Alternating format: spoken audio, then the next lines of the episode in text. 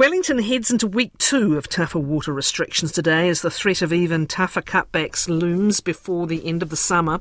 The capital's water system's run by Wellington Water, which says use across the city is at an all time high thanks to leaks and high demand. And it's set to get worse as more people return to post anniversary day work. The summer began with a letter from Greater Wellington Regional Council to four city councils warning that water resource consent limits may have to be breached. It asked councils to lay out what they intended to do to consult over the introduction of water meters and said it might look to impose surcharges in future if councils need more water than they're allocated. In other words, it did a bit of heavying. Uh, the Regional Council's uh, Daran Ponter is with us. He's chair. Good morning. Morning. Before we uh, talk to Wellington Water, can you explain the dual role that the Regional Council has? It's a co owner of Wellington Water and it's a regulator. Yes, it's an invidious uh, position to be in. So, more than 10 years ago, we joined uh, Wellington Water, which was already formed as an organisation, and we brought the bulk water supply to the party, if you like. We had always had the job of uh, gathering, storing, and processing water for the four cities, uh, and we continue to have that role. But we also uh, have the role of regulator under the Resource Management Act. What it means, in very simple terms, is that we apply to ourselves for the resource consent to take water and take, take water from the aquifer. It's not a position that we enjoy, and it's a position that we were looking to exit as part of Three Waters. But now you're in the thick of it. Okay. Now, yes. Tonia Haskell, let's bring her in. Um, we've spoken to her previously. She's the Chief Executive of Wellington Water. Welcome back. Thanks, Tonia. Morning, Catherine. Uh, forgive Morning, me for pushing. Yes. Uh, sorry to talk over you. Uh, forgive me for pushing through, but there's a lot to get through, so I'm not being rude. I just want to get through it. what are the latest projections about the level of restrictions people will face and when, please, Tonia? Well, our latest update um, this week is that we've moved to level two as over the weekend. Um, unfortunately, we saw one of our peak days on the weekend. We used 190 million litres a day on um, that nice warm Sunday we had. So that's, that does show you how our demand is going up this summer. Um, however, as we move through, uh, storage in our lakes is still looking good, and the health of our aquifer and our rivers are still good. So there's a chance we'll move to level three later in the summer, but it has dropped somewhat. It's about a 60% chance. You also mentioned NIWA's weather forecast. I haven't seen much rain about. What what difference is updated long um, range forecasts making to these numbers? Well, the, um, the NIWA um, forecast for El Nino is, is an impact, and we factor that into our modelling. Um, but the, you will know yourself, the summer's been quite erratic in the rain we've had and the weather, and it's not been particularly predictable. So we are still at risk if there's a dry, hot period with our famous Wellington winds that um, we can we yeah. can lose that buffer in our water supply. But these four mils here, you know, five mils here rainfalls, are they making a difference or or at all? What they do do is make a difference to our consumers' use. So you and I will water the garden less if it has a nice drop of rain. It's, uh, that okay. is, it does make a difference. That 190 mils a day is important because you have trigger points for moving to restrictions. Can you explain what the demand does to your decision making? So what we run off is how much of a buffer is there between the amount we can supply and the amount that's being used. And um, and as we move into you know into getting hotter and drier and we're using more, um, the amount that we can draw from our sources and the amount that people use gets closer together. So it's how much is that buffer? At the moment, it's around 15%. If it gets below 10, then that's when we start looking at whether we kind of increase our water restrictions so that we can manage that demand. Can I talk about another constraint? We'll talk about the whack a mole you're playing with the leaks in a moment. But another constraint is the um, treat, water treatment plants. There are four in the in the region. I think three main ones providing um, the potable water. Do they also have a constraint on how much they can treat in a day?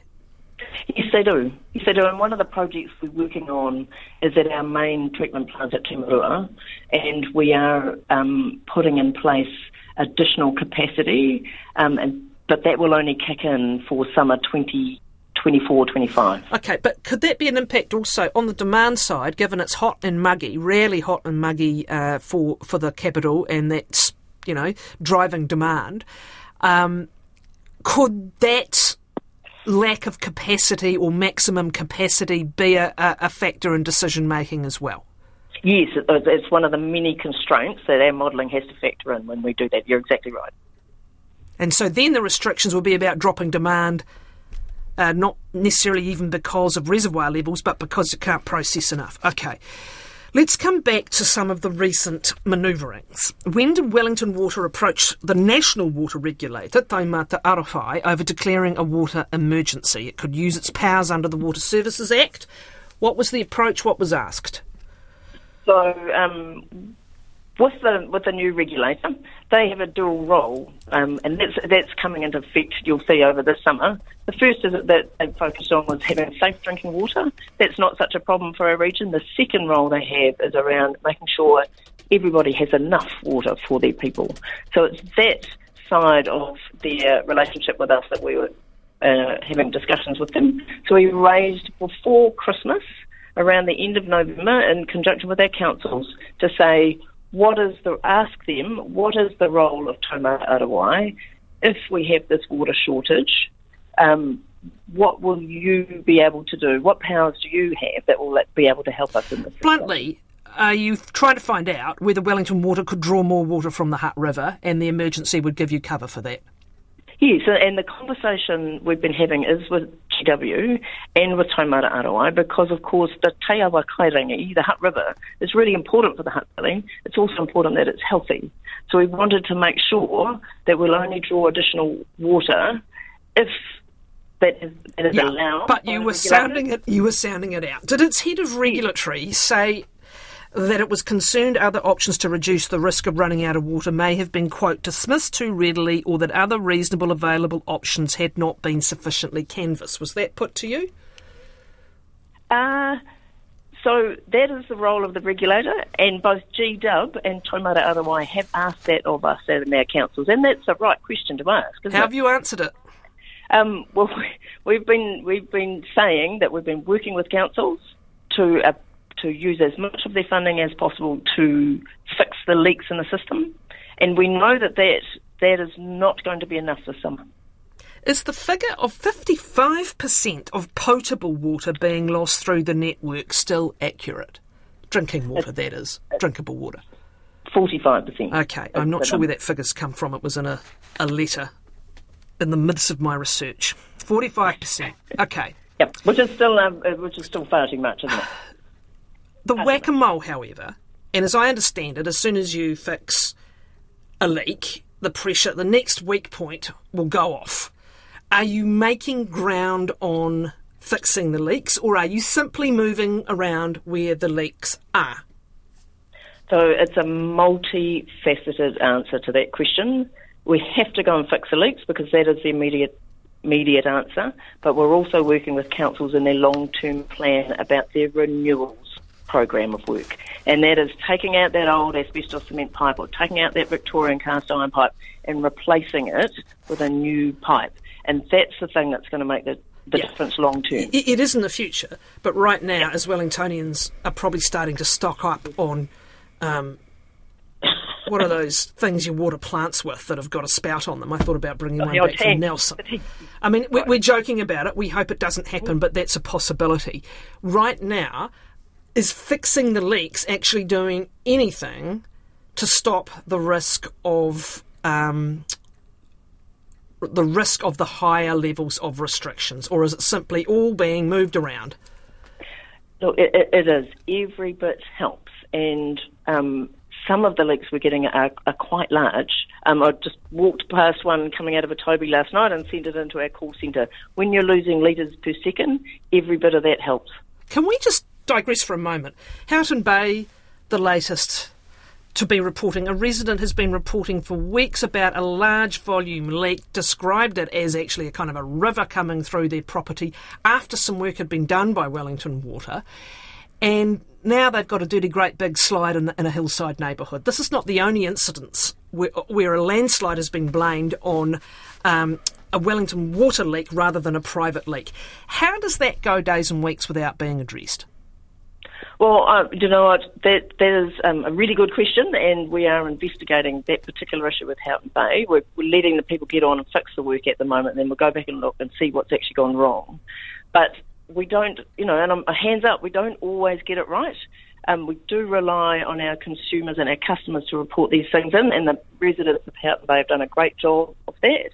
It's it's how then we have to go back into our systems and our processes and our people and see how we have been prioritising and was that given the right amount of attention at the right time. So, look, hands up, don't know the answer to that one, Catherine, but we're going to look into it. We're always looking to get those things better because it is a whack a mole.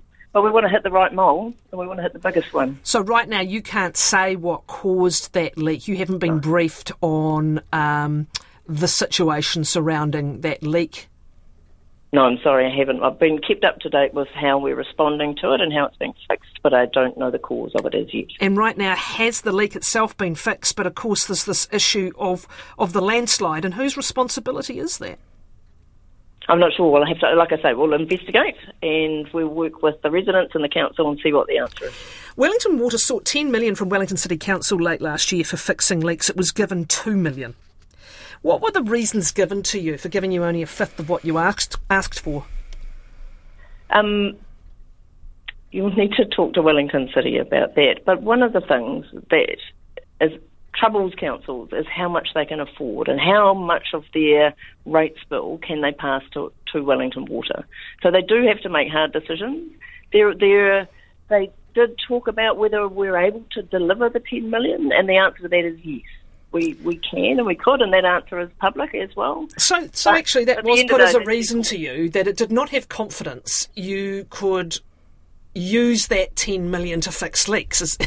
Uh, you, you couldn't do that much work. Was that what was said to you? Yes. And what was it based on? What evidence? I'm not sure. And can you or could you provide evidence that actually you could do $10 million worth of leak repairs? Yes, because we had done it the year before. So it was a drop in level of service from one year to the next. The year before, we had used government stimulus funding to apply to Wellington City to fix more leaks on their behalf. So with the reduction in the amount from what we'd asked for, we were actually able to do less this year. So there is a reduction in level of service and we are able to deliver it. You can look at um, other delivery programs across the region, and we are doing, you know, for example, an example is Hutt City, and we're doing a great deal more leakage fixing there and renewing more pipe than that in that. What is so your... we can deliver. We've got a great supply chain that's ready, willing, and able. What's your view on the necessity for water meters? Um, so, as a water provider, um, we are definitely for applying water meters. It enables us to manage the network on behalf of councils. It enables us um, to be able to get in and see what people are using. It also enables consumers, if there's a leak on our side of the fence, that I can go and get that fixed. Yeah, but this is what's uh, confusing people at the moment because given Wellington Water can't keep up with all the reports of water leaks, including I've been reading the past week some that date back years, what would the water meters add now? And wouldn't that $300 million they cost to install be better spent on fixing the system? Well, it all needs to happen. We are well behind the rest of the country in not having meters to enable consumers to see how much water they're using. And it also enables them and us as a ratepayer to value the water that we get. At the moment, we don't we don't see it that way. We just see it as something that pours out of the tap. It'd be really good if we could understand how much I'm using as a as a homeowner be able to look into the network and see how much has been used. And then it's up to councils to decide if they want to charge for that. But it's been shown you can change behaviour simply by having that measurement tool in the system. With the former government's Three Waters upgrade plan and its funding source now history, what planning can you do, and I'll talk to the regional council at the moment, for the billions and billions of dollars that needs to be spent on upgrades? Like, like what what when you sit down at the desk and look further out, what can you do right now? Well, we've actually, that's well underway, Catherine. When we did the long term planning processes with each of our councils, we gave them a range of investment. At the top was the billion dollars we've always talked about. If there was no constraint on resources or funding, we could spend amongst each, divided up by each council in the region, a billion dollars every year on all of the Three Waters networks. We then broke that down into what is deliverable, and we reckon that's 7.6 billion over 10 years. And then councils have to make a choice above a minimum spend, what is affordable to them. So that work's underway. It's out there sitting with each of the councils in their long-term plan. Just finally, Tonia, uh, this is a big week with people coming back from summer holidays and from Wellington anniversary weekend trips away potentially. What is the next critical day for decision making about moving to the next level of restrictions? So our drought management team meet every week. They're meeting today, um, and we'll give um, the region an update following that. So we do that weekly. Well, how nervous should we be sitting here this morning? oh, I think uh, I think at this point we're looking good in level two. We're seeing the response from consumers, which is a big thank you from me. Um, we are getting out and about and fixing the big leaks. Um, we do have good water in the catchments and the lakes are full. So at the moment, this week, not so nervous. Thank you, Tonia Haskell, who's Chief Executive of Wellington Water. Daran Ponter's been waiting patiently. Have councils heeded, this is the uh, city, all city councils, I think, aren't they? Um, heeded the Greater Wellington Regional Council's warning regarding exceeding resource consent. So this is you as chairman. This is you with your regulator hat on. Have they heeded the warning? Um, I don't know if they've heeded uh, the warning. I think they've heard us talking with our regulatory hat on, perhaps for the first time in a long time, actually saying, you take uh, water from the regional council, you don't have any sense necessarily of where that comes from.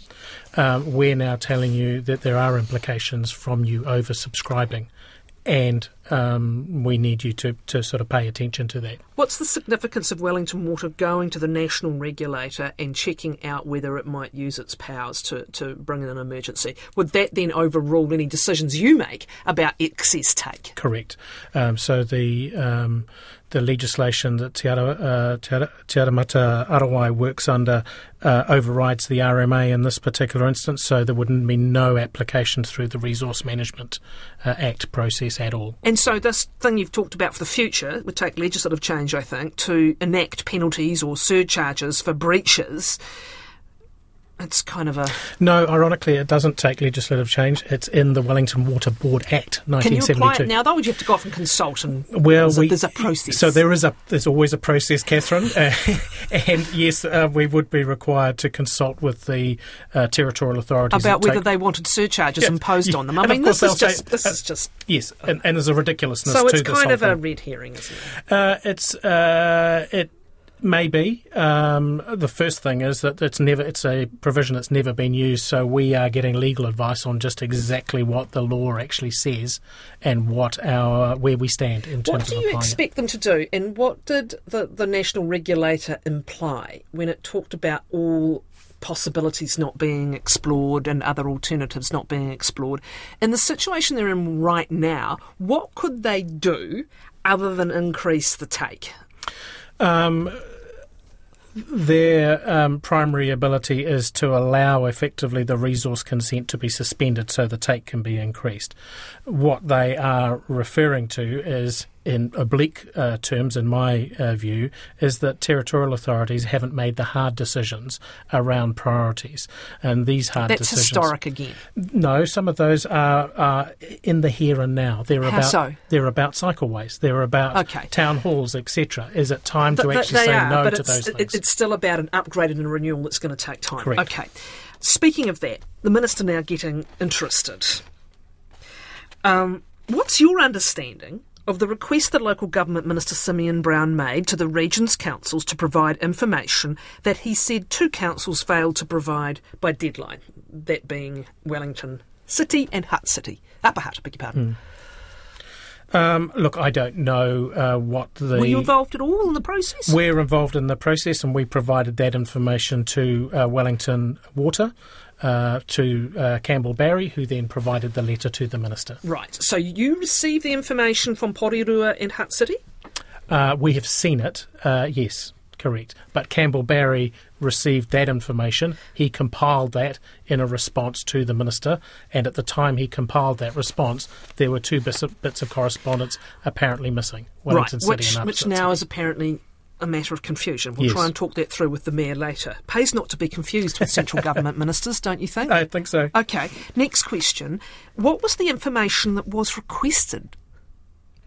Well, it's a it's a uh, th- there are now a series of requests from Taumata Arowai, and uh, they relate to Taumata Arowai really trying to understand if they use their powers, what are the implications for it, and do they have justification for the, using them? The minister's request to have this information by February 1st did it include funding for water infrastructure and asset management stretching back 10 years, information about depreciation, funding requests from Wellington Water, and documentation showing the councils were planning to support the Water Committee's recommendation for water metering? Was that what was asked? So th- those uh, those questions were asked. Um, they have less. Some of them have less relevance to the regional council, but they all have direct relevance to the territorial authorities, to the four city councils. What's your position then on water meters? Why are they now the go to rather than that $300 million going into upgrades? There's a lot of suspicion around So there are three. that. there are three things uh, in the mix here in terms of the longer term uh, fix. Uh, one is uh, fixing uh, the leaks, and I think we're all five organisations are committed uh, to that job. Uh, the second is um, having a, a water metering system in at a residential and commercial level, and third is the investment in water storage, which is the role that the regional council uh, takes. What's And- the use of water metering in this picture? so the, the in the medium to long uh, term, the use of uh, water metering is to get people to better value uh, the Is it water. that, and, or is it to charge and Um, get a revenue stream? No, I think it would provide a different basis for uh, charging, but it's not a route. It's never been a route, certainly from the regional council perspective, uh, to uh, privatisation or to be pernicious uh, to users. My point earlier was they can't even keep up with. Honestly, there was one running back years I was reading about Yeah. from. Yeah. So, so what's the point in having more information about stuff you're not fixing? Well, the, these are things that we're not necessarily saying need to happen today in tandem. The leaks are the first priority, uh, but within the next three, four, five years, uh, we need to be bearing down on uh, the issue of water metering. And quite frankly, that is um, something that actually should be lifted up to a national level. It's not something that we can afford to fight on community by community. Are you, budget wise, across the council, still in the position that if central government does not provide a sufficient funded alternative to Three Waters, you're not going to be able to afford this stuff? Correct. That is the position. And any clarity from central government on where to from here? Oh, look, they're in the same position that the last administration uh, was in a big, gnarly uh, uh, problem. They are um, setting out on a journey to turn off uh, Three Waters. The question is how much of that regime uh, abs- absolutely needs to be saved by this administration and put in place. I thank you also for your time. Daran Ponter is the chair of Greater Wellington Regional Council.